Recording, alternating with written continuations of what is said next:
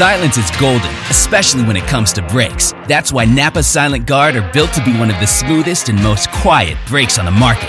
Made with fiber reinforced shims that eliminate noise for the life of the pad, rubber coated hardware for a better fit, and quality design that meets and exceeds OE performance. Silent Guard brakes deliver the stopping power drivers demand.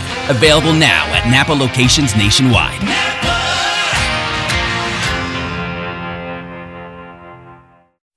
The following is a production of the Motor Racing Network, the voice of NASCAR.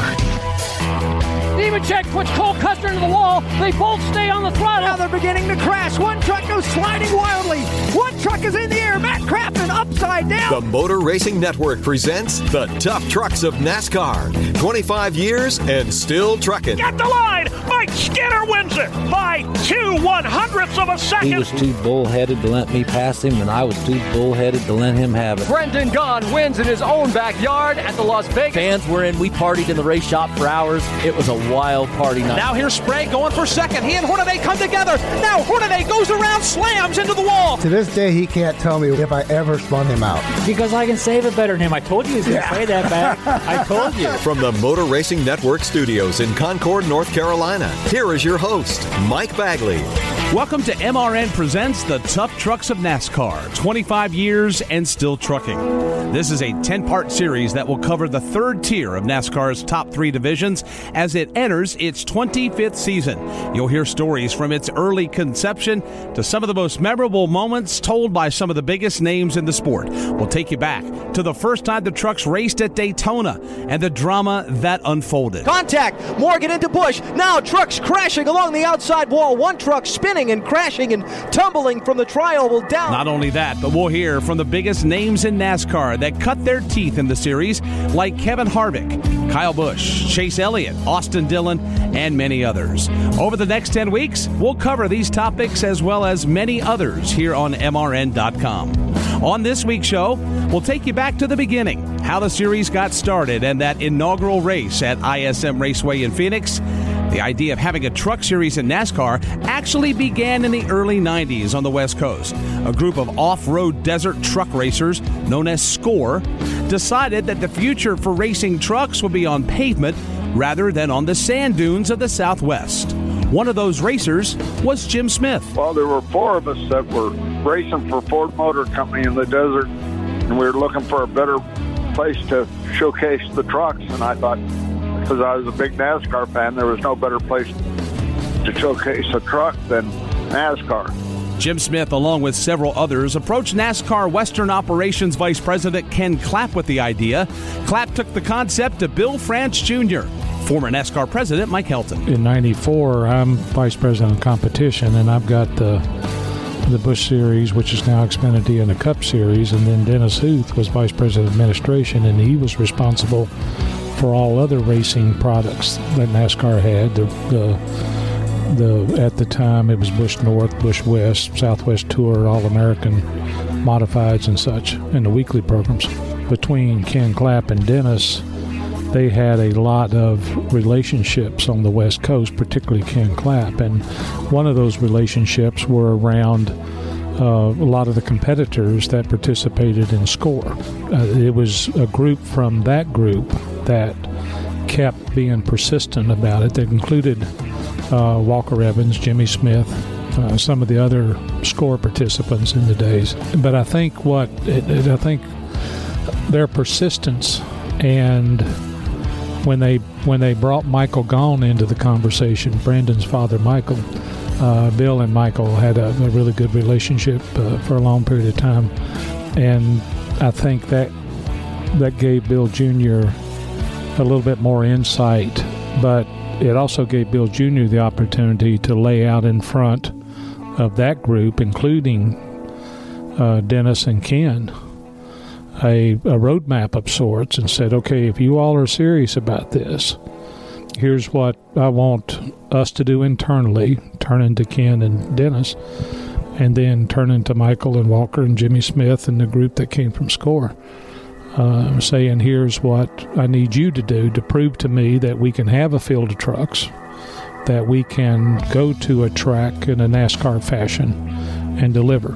And that took a little bit of time, but that was the first opportunity, I think, for both groups to kind of figure out how to build a blueprint for the truck series. A prototype truck was built and showcased at the 1994 Daytona 500. The truck was driven around Daytona International Speedway by Jim Smith. I took uh, built the truck and we took it to the uh, show, and it became on became on the front page of Hot Rod magazine and every car magazine, and just drew so much attention that, that he called me and said, I'm sending Les Richter out there to talk to you about this program. At that point, the groundwork was set for what would soon be the NASCAR Super Truck Series presented by Craftsman. Mike Helton remembers the energy level around the idea of truck racing. Well, I, I, I think once that blueprint or that roadmap uh, to build a blueprint was established by Bill Jr., that the conversations in the industry in general, whether it was at the racetracks or with race teams, uh, was fueled by NASCAR and by Michael Gaughan and Walker Evans and Jimmy Smith and those personalities who had relationships with owners in the Cup Garage in that era. We kind of all did it together, and the the there wasn't an incentive as much as there was an energy level. I think around pickup truck racing. What could that be like? And and to build a program of, of racing around pickup trucks. Now it had been it had been tried before, uh, but but I think that's where Bill Jr. came back with that roadmap and said do this, and then those from that exercise came conversations with a Rick Hendrick, a Jack Roush, a Richard Childress, Dale Earnhardt Sr., and others about here's what we're thinking about. What do you think? Uh, and then it gave them the ability to, to, to be part of the origination of all that. Longtime series director Wayne Auton says Bill France Jr. called all the top team owners about this new venture. He called them up and says, "Hey guys, this this is going to be the biggest thing uh, going, and we would really love to have you guys uh, on trucks in them." So he called up uh, Dale and Rick and uh, Richard Childers, and away we go. Know, I mean, and, and then they found out, hey, this is a great thing because uh, it, it was highlighted. The manufacturers jumped on board like you wouldn't believe at the time, and we uh, we worked real hard with the teams on on packages. We didn't have to worry about aero back then. It was about raw driving talent. In the spring of 1994, as the NASCAR Cup Series visited Sonoma Raceway, a press conference was held to announce that there would be a new NASCAR series in 1995. Motor Racing Network's Dan Hubbard was there that day. I remember when uh, Bill France Jr. said uh, he had a major announcement to make during the Cup weekend at Sonoma. And many of us in the press corps were wondering, well, what's this going to be all about? And they set up a huge white tent up on a hill at the track in Sonoma. And we all trundled up there and filled this large tent because it was rare when Bill Jr. made an announcement. And he proceeds to tell us that NASCAR is going to launch a third national series. It's going to be called the Super Truck Series, and it'll have manufacturer support as well as support from major teams in NASCAR. And his reasoning was that seven out of every 10 vehicles sold in this country was a truck. Therefore, there's a built in audience for this kind of action and the press conference ends, and I think it'd be safe to say that the majority of the media were stunned. I mean, how was this going to work? Trucks? We're going to race trucks? I mean, the idea was just so outlandish, and we didn't give it an Ice Cube's chance in hell until the trucks took to the track. MRN's Joe Moore was there as well. I remember going there with Fred Armstrong, who was a turn announcer for the network at the time, and Jim Phillips and uh, Winston Kelly, uh, a couple of guys along, and, and we went up, and there wasn't much of a crowd that turned out. And one of the admin guys from NASCAR actually went to Fred Armstrong and he says, Will you ask a question in case nobody else does? Because we want to build some interest. And so Fred did a good job, asked a nice question, you know, and kind of things went along. But uh, that was the first I ever heard of it. And I kind of figured from what I saw there and the people who were in attendance, it was going to be a West Coast thing. I never had any idea it would be nationwide and turn out like it did. NASCAR Cup Series veteran and former champion of the series, Greg Biffle. Initially, your first reaction is, eh, is that that's going to be kind of weird or or this or that, you know, because we're all about aerodynamics, you know, body work, looking cool. But then you start looking at you know, whatever the stats are, 60 some percent of Americans drive trucks. And and and we understand as as race car guys that that it's a race car chassis, same components, same engine, same everything, with just a different body on it. And so I got it. You know, they're they're trying to appeal to a broader market. And I thought it was a uh, I thought it was a marvelous idea. I still do today. It's a great platform for for guys to get an opportunity in. MRN's Dave Moody. I was excited about it back then because it was so different. It was, you know, nobody else was really doing anything like that. There might have been a, you know, a couple of short tracks that had a, a quote unquote truck division, but certainly nothing like that at the at the uppermost level, at the national level. And, and I loved it because NASCAR was going outside the box and they were trying something different. And I thought it meshed perfectly with NASCAR's fan base. You know, the the stereotypical NASCAR fan is not driving around out there in a sports car, uh, and he's certainly not driving an SUV. SUV, he's driving a pickup truck. And I thought NASCAR getting in touch with that fan base was awesome. Cup Series champion Terry Labonte wasn't as optimistic. Well, I, I heard about that, and I was like, uh, I just kind of scratched my head. I thought, oh, well, I don't know about this. You know, I, I'm not sure the fans are going to really uh, embrace this. Uh, but then on the other hand, I'm sure the manufacturers would because of uh, all the trucks that you see going up and down the highway. So, but I didn't know how it worked. I'm like, man, I, I don't know about this deal. So uh, I was a little, uh, uh, you know, kind of a little on the fence there. I didn't know if it was going to be successful or not. After the announcement, a series of exhibition races were scheduled at four tracks along the West Coast Mesa Marin Raceway in Bakersfield, California, Portland Speedway in Portland, Oregon, Saugus Speedway in Saugus, California, and Tucson Raceway Park in Tucson, Arizona. For the first race at Mesa Marin, a little known driver from Bakersfield Kevin Harvick was in the stands watching the race. Yeah, so it's hard to believe that it's been 25 years because I actually sat in the grandstands at Mesa Marin and, and watched the, the first exhibition race that they had with the six trucks um, on the racetrack and talking about the Super Truck Series and, and how it was going to uh, to become a real series, you know, the next year. So they they went from different short tracks uh, around the country and, and especially on the West Coast because the first truck was actually built right at the racetrack there. Gary Collins um, and his group built uh, was it Venable uh, was the were, the were the first sponsors, but they built the truck right there at my home track. So I actually got to see the trucks progress from literally the very beginning when it was somebody's idea to, to what it is today. MRN's Fred Armstrong was a part of the second race at Portland Speedway. Well, my family was managing Portland Speedway at the time, so we were one of the first places that they had planned an exhibition race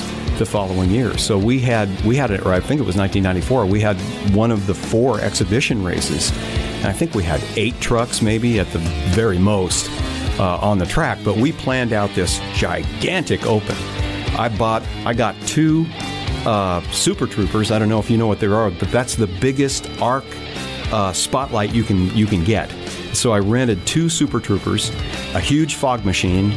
We hired a guy, uh, Rob Sample, who was our uh, magician, and he dressed all in white. And we had uh, this big bank of fog, and our magician come out and wave his arms, and the trucks came out of the fog, and the Super Troopers were on them, and it just lit the night up. And we had a full house. I mean, man, people just went nuts for it. And we knew we knew this was big. We knew that this was going to be a big event. So this was our way. Those four tracks were lucky enough, including us, to have that preview and to really start ticket sale thoughts, you know, a year early before we actually had to sell them. The final three exhibition races were called the Winter Heat Series, and they were all held at Tucson Raceway Park.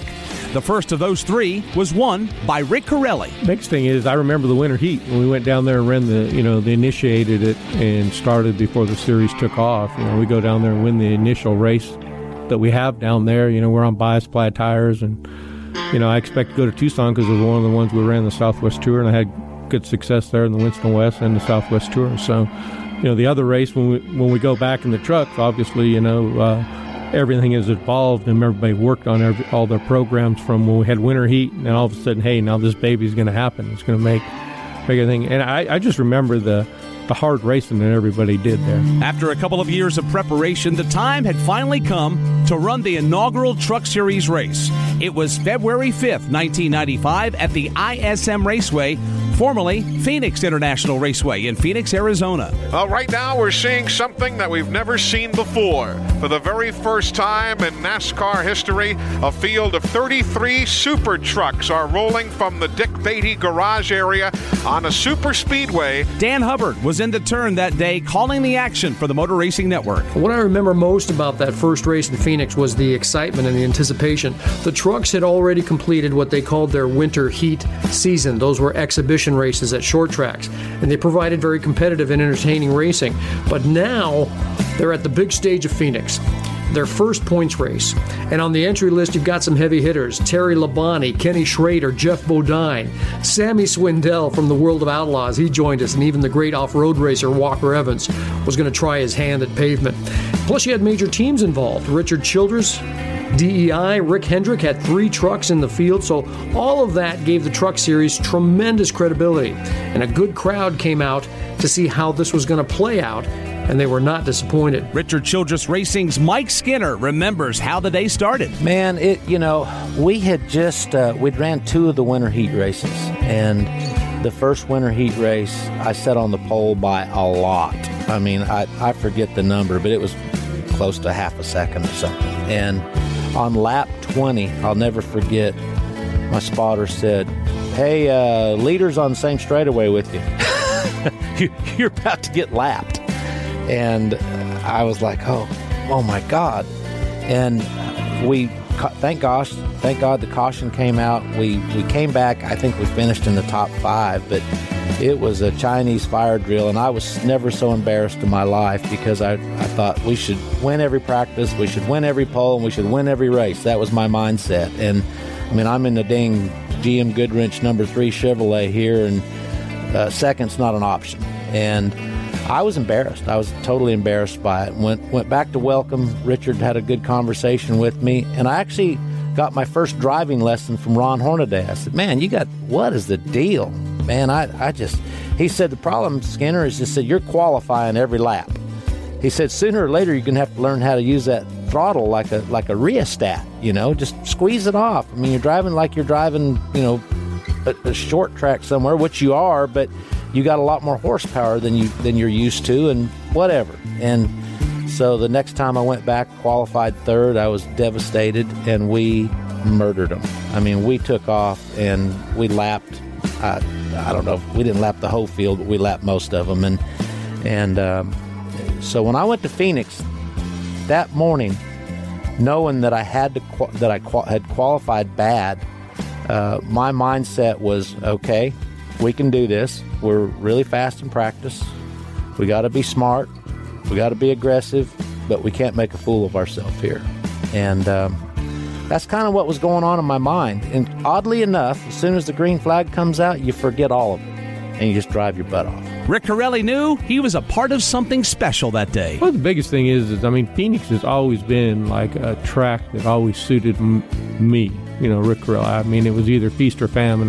You know, I've had many wins there, a lot of seconds, and you know, a lot of busting my butt there a lot because I, I, it was one of those deals that I always thought I needed to be. Going to the Truck Series, when we went there that first time, you know, we had. Uh, I expected more out of myself for what we needed to do, but we were racing with, uh, you know, a lot of guys that had a little different uh, approach to it than what we had approach to it. You know, and for me, being a six foot one, six foot two inch guy in the early trucks, you had no leg room in them, you know, so they were uh, kind of choked you up a little bit with your legs. But it was, uh, I knew it was part of history when we started doing it because uh, the trucks gained so much momentum so early in uh, when they started out. Everybody wanted to do it. The event was a mixture of Cup Series stars in Terry Labonte, Geoff Bodine, and Ken Schrader, plus up and coming stars in Ron Hornaday Jr., Jack Sprague, and Mike Skinner.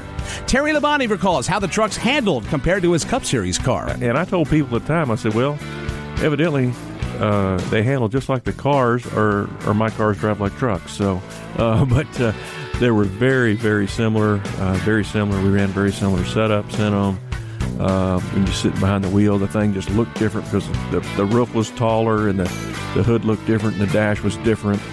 But as far as uh, the actual feel of the truck on the track at that particular time versus the, the truck versus the car, there was not a lot of difference. This is the first time ever that the trucks have been on a super speedway, and it unfolds for you here on MRN this afternoon. Glad you're tuned in anywhere across America. Stick with us. Here we go. Green flag in the air. The race came down to pit strategy. Dan Hubbard remembers calling the race. It was a late race caution for debris with 20 laps left. And Terry Labonte driving for Rick Hendrick rolls the dice and he stays out. Mike Skinner, driving for Richard Childress, makes a pit stop and gets two tires and fuel and rejoins the field back in seventh. The green flag flies with 17 laps left, and Skinner just gets down to business, picking them off one at a time until he reaches the leader, Labonte, on the last lap, when another caution comes out for a spin at turn two. That forces a green white checkered finish. So it's down to Cup star Terry Labonte and truck upstart Mike Skinner, who has two fresher tires than Labonte, and it pays dividends. Richard Childress Racing's Mike Skinner. It was wild. Um, I had awful good truck, and um, so did he. And we uh, just run him down, and, and you know, Terry was hot back then. You know, that was the mid '90s, and he was, you know, he was the, I think he was the champion that, that year, the year before, sometime around in there, and and he uh, he was he was a hot driver. And he was in a Hendrick truck. Green is in the air. Terry Labonte pulls away, but Skinner stays right with him.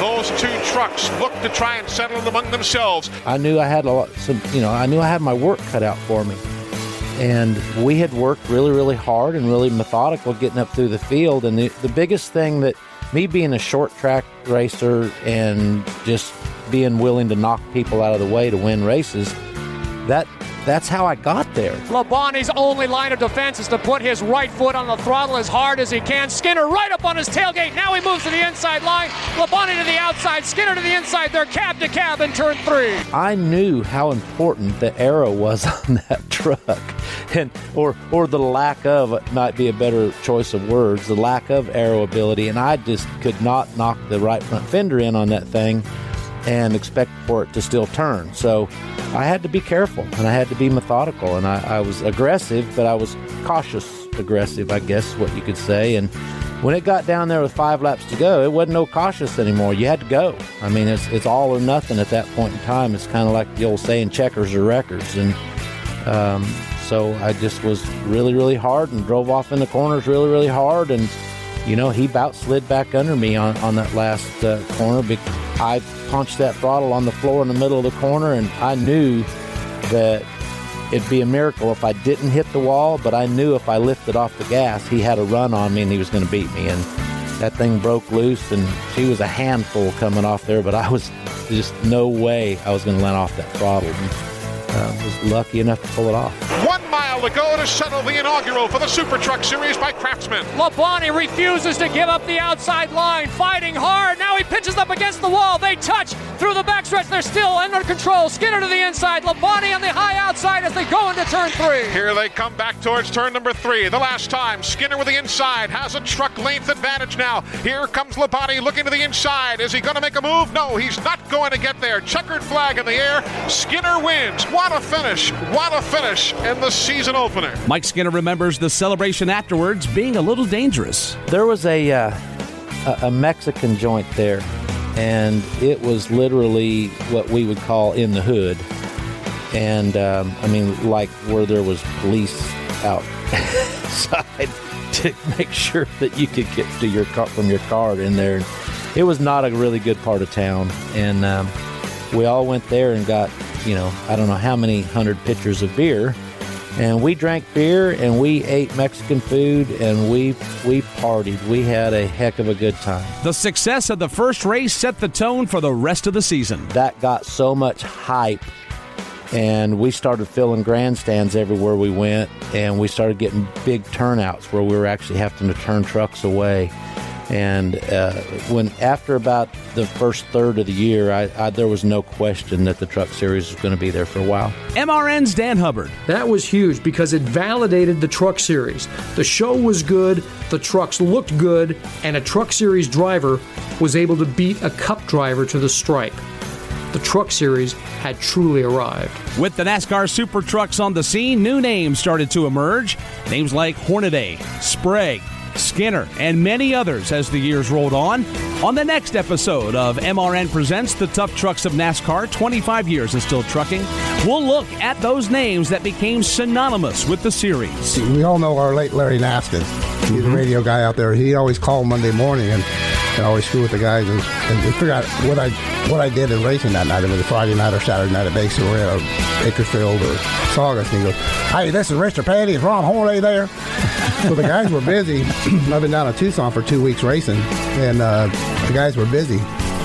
And this guy keeps calling up saying Dale Earnhardt wants to talk to Ron Horley today, and they keep hanging up saying it's Larry Nassin because Larry always pretended he was Richard Petty. So come to find out it was Dale Earnhardt. Until next time, I'm Mike Bagley. Thank you so much for joining us. Today's program was a presentation of the Motor Racing Network with studios in Concord, North Carolina and Daytona Beach, Florida. The Tough Trucks of NASCAR 25 Years and Still Trucking was written and produced by Rich Culbreth. Any use of the accounts or descriptions contained in this broadcast must be with the express written permission of NASCAR and the Motor Racing Network.